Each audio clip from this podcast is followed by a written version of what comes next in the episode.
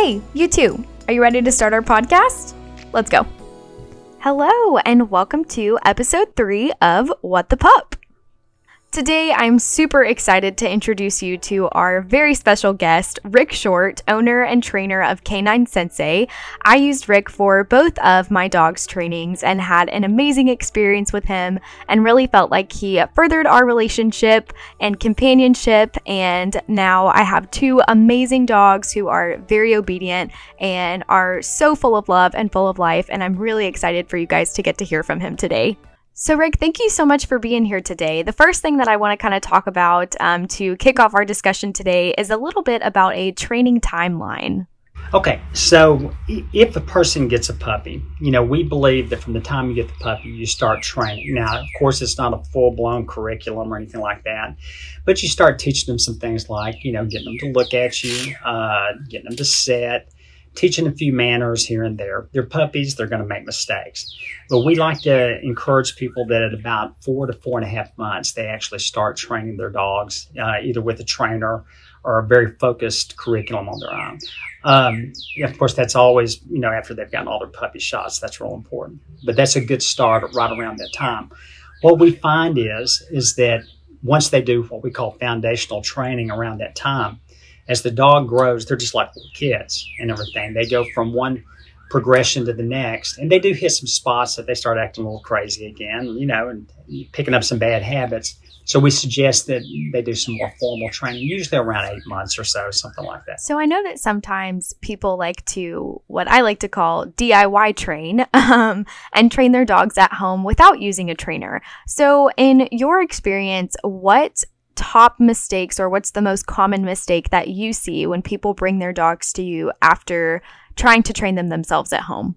One thing that we find is that because people love their dogs so much, that they have this idea they're going to love away bad habits. We have to remember that this dog's a living spiritual being in its own right. Okay, it has a choice. It has uh, different kind of traits that DNA is put in him and everything. And so there's things that we're working with here that you have to understand.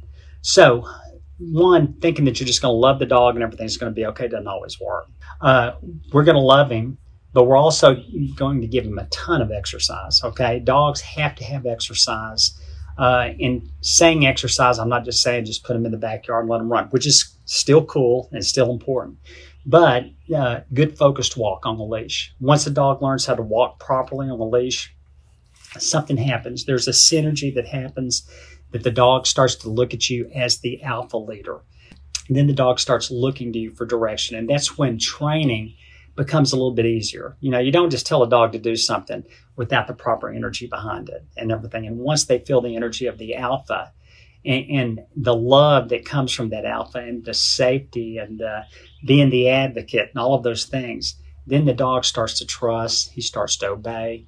And that's what we try to do. We really do try to focus with people that – dog training is a relationship. It's not just teaching a few tricks. Okay. I mean, anybody can do that. You can force a dog to sit or force a dog to look at you. But when a dog truly loves you and looks to you for that leadership and you have a relationship with them, that's when the magic really begins. So, I know a big thing that a lot of dog owners are experiencing right now is they got their dog or their puppy during quarantine, kind of at the beginning of the pandemic. And because of that, they were able to spend so much time with their dogs. And now that they are not able to spend as much time with their dogs, these dogs are suffering from really bad anxiety. So, how would you recommend? Going about that or helping make these dogs less anxious? Okay, so that's a great question, uh, and it, it's it's a multifaceted answer uh, for you know all dogs that are going through it. Some dogs are going through different issues from the anxiety, so not everything that I say may help your dog, but these are some good things to start with. Okay, so first off, everything a ton of exercise. Okay, uh, what we find is is that in some cases when people say my dog's anxious and we start looking into their daily lifestyle from the time they get up till the time they go to bed. They're not getting any kind of exercise, any kind of stimulation at all. That's going to make most dogs anxious.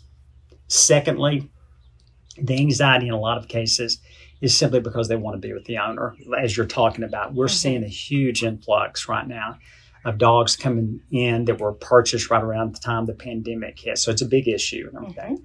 So there's a couple things, uh, several things you can do. Uh, one, try to make the dog as calm as possible. Okay, if the dog's having to stay in a crate, for example, if he's conditioned to the crate, uh, have plenty of toys in there for him that he likes. Toys that not that he can just rip open, but toys that he can chew on, that he really kind of gets into, so to speak, uh, like deer antlers, elk antlers, things like that. Hard toys that they just gnaw on and everything. A lot of times, an hour or two can pass away with them chewing, and, and their nerves are calmed down. Another thing that we we recommend that works so much, maybe not in every case. I mean, not everything, Mhm. and and not one thing works all the time, but is uh, relax my dog music by Okay. YouTube. Okay? Okay. so put YouTube on right by the crate. It plays some scientifically based music that literally has put me to sleep, and uh, you know the dogs in most cases they start calming down, they start relaxing. Uh, sometimes CBD oil works great. Uh, Okay. you know, they've made so many advances with CBD oil, and I do suggest that you check into the kind that you're buying to make sure it's not just, you know, a knockoff or something, but Mhm. that it's a good kind. Uh, and then another thing that, you know, we sometimes find too is if you condition a dog to teach him that you are coming back. This is this is a little tedious to do, but it works.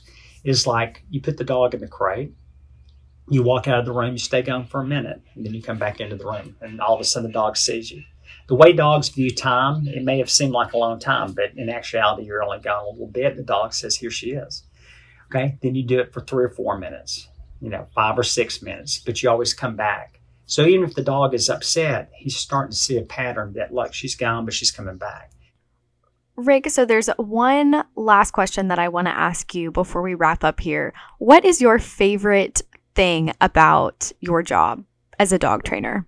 probably just the sincerity of a dog. You know, a dog will never lie to you, you know, but uh, the sincerity of a dog, of how much they love you, how they give their life for you, to me makes what I do the funnest job in the world. So, before we head out here, why don't you tell us a little bit about the services that your business K9 Sensei offers? So uh, we have two main parts of our uh, business. One is private sessions, which we love to do. Uh, they run for one hour. Uh, we feel like it's a good cost. We charge seventy dollars for a private lesson at this time. Uh, we love it because I love my clients. Okay, uh, so many of uh, everybody out there are really cool, and the fact that they're wanting to do something for, for their dog shows how much they love their dog and how much they care. And so we do everything we can to make it good for them. So I teach their dog, okay, but I teach them at the same time. I'm going to make sure their dog's trained one way or another, but I'm also going to make sure that you, as an owner, knows how to do this, knows how to correct, knows how to encourage, all the things that go into dog training. So the private session is really cool. We always have a good time. The other is a very popular program that we have. It's, it's our two week immersive program. We call it the Board and Train. We keep your dog for two weeks, and uh, he's totally flooded with obedience work. Sometimes dogs train five or six times a day during this program. Uh, they're socialized with other dogs. Probably most importantly, as far as the socialization, we actually have them with some of our dogs in our pack that are very balanced, led by a very strong alpha that is just an amazing dog. And everybody stays balanced with their energy. And so dogs start to see this is the way it's supposed to be. I'm not supposed to be acting like an outcast over here or a rebel. I need to be with the pack. We've been very happy with, and our clients seem to like it. It runs for two weeks, $980, Okay. which we feel is a bargain. But Well, Rick, I'm so glad that we were able to have you on our show today, and I can't thank you enough for being here. Do you have any last minute remarks or anything that you want to say to our watchers today?